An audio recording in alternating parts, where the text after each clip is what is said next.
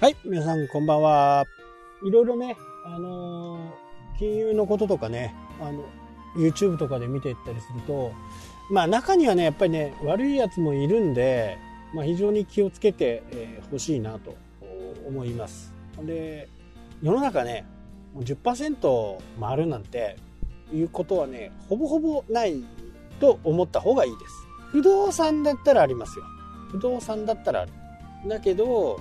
じゃあ長い目で見た時に、えー、10%、15%っていうのが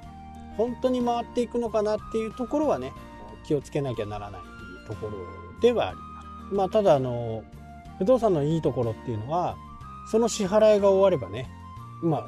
銀行の支払いがなくなるわけですから、その分はこう丸ごと入ってくるというね、形になりますけど、ただそれに伴う補修費とかね修繕費とかそういったものはやっぱり必要になってくるんでこの辺をねしっかり確保しながらの運用をしていかなきゃならない。よくねあの不動産を持ってる1000個持ってるとかね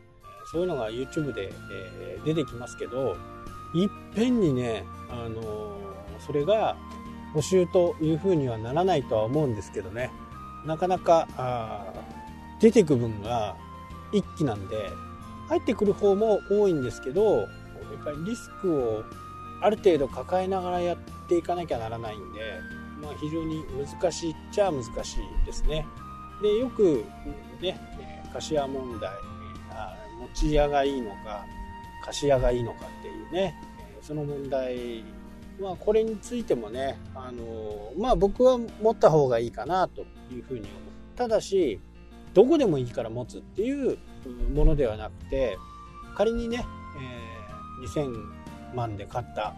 マンションが20年後2000万で売れる可能性があるという物件だったらこれ間違いなく買いじゃないですかねまあちょっと乱暴な計算ですけど家賃がタダなわけですよ。まあそういう中古の物件って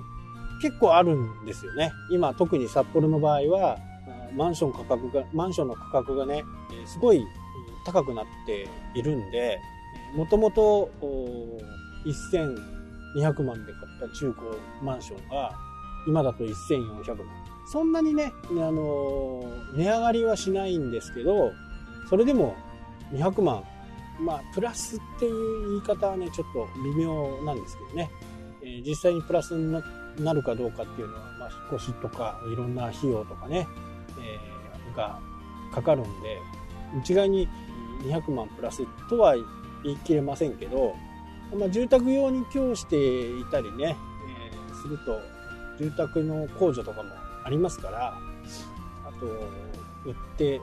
あ買ってすぐ売ったりするとね、譲渡所得がかなり高かったりとかするんで、まあ、この辺はね一概に言えないんですけどただそう考えるとね2000万で買ったマンションが20年後2000万で売れたら本当にね家賃はただと言っても間違いじゃない、まあ、そう思うんですよね。じゃあどういうところがいいのかっていうとやっぱり人気の高いところ。まあ、だから人気の高くて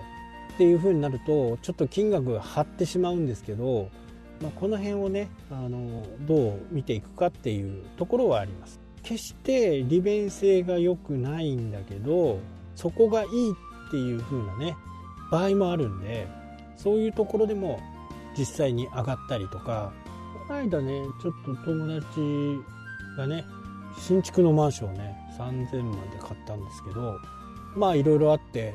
売りたいんだ売ろうかなと思うんだけどってえ売ったらもう速攻マイナスやんって言ったらいや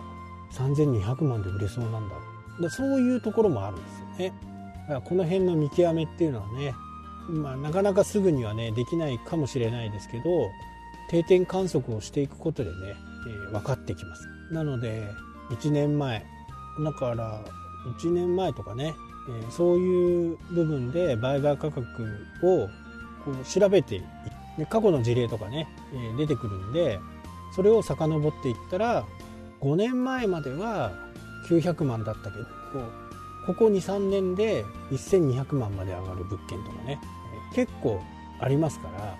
まあ、こういった物件をどうやって探せるかっていうところですよね。まあ、それは自分が今住んでいるようなところでもいいですしちょっと気になるようなところ、まあ、そういったところを定点観測していくことでだんだん分かっていく。まあ絶対ではないから何とも言えないんですけど、まあ、ここがね非常に難しい。不動産を買う時の非常に難しいところでもありますね。で僕も成功したこともありますし失敗したこともありますしね、ああこれからここが高くなるっていうね、えー、風に思って買ったところが全くダメだったとかね。ここはそこそこ当たったとかねここはもうダメだろうと思ったところがいきなり上がってたとかねそういったこともあるんでこればっかりはねその時の情勢とかにも変わってくるのかなと思いますし今マンションを札幌市内で買うのはいい時期ではありません。これね、オリンピック後に価格が下がってくるんで、まあその時は買いかなというふうに思います。これやっぱり上下してくんでね、えー、この辺を見極めて、えー、30年ですからね、まだあと7年ぐらいある。なので、ね、7年ぐらい準備して、で、えー、開催を終わればね、大体開催の1年ぐらい前前までに、大体目処がつくんでそこからはちょっと下がる感じかなとはただ札幌の市長選とかねあの辺がちょっと絡んできて対立候補の人はね住民投票をやった上でオリンピックをねしないというふうに言ってる人も候補者としてね上がってくるんでどうなるかわからないですけどまあ僕の考えは、まあ、絶対やった方がいいと。ね、税金上がる上がるやんっていうふうにね、言う人もいると思いいるんですけど、まあ、実際にね僕の友達とかもねこの間その話でね熱く激論を交わしたんですけどとはいえね、あのー、それが1世帯あたりに札幌市としてね札幌市民として税金を納める1世帯あたりがね1万円も10 1万円ぐらいは1万円上がんないでしょね、10万円も20万円も上がるわけじゃないんですよ。それだったら多くの人に札幌に来てもらって札幌を見てもらってやればいいと。いや施設とかね新しいものを作ったりしなきゃならん回収しなきゃならんっていうふうにね、え、言ってますけ言ってました。その彼はね、えー、でもそれはそれでねいいと思うんですね。ただしこれが道内の業者さん道内の企業にそういった回収工事をやってもらうと、まあ、ここが重要ですよね、え、東京とかね中央から来るような人たちが電通とかねそういうところが温度を取ったりするとこれは東京の方に吸い取られちゃうんでやっぱり道内企業を中心な落札方式にしておくというのがいいのかなと。結果的にねそこで儲かった分を税金として納めるわけですからそれはそれでいいのかなと。まあ、僕の個人的意見はオリンピックはやった方がいい。いうことです。はい、というわけでね、今日はこの辺で終わりになります。それではまた。したっけ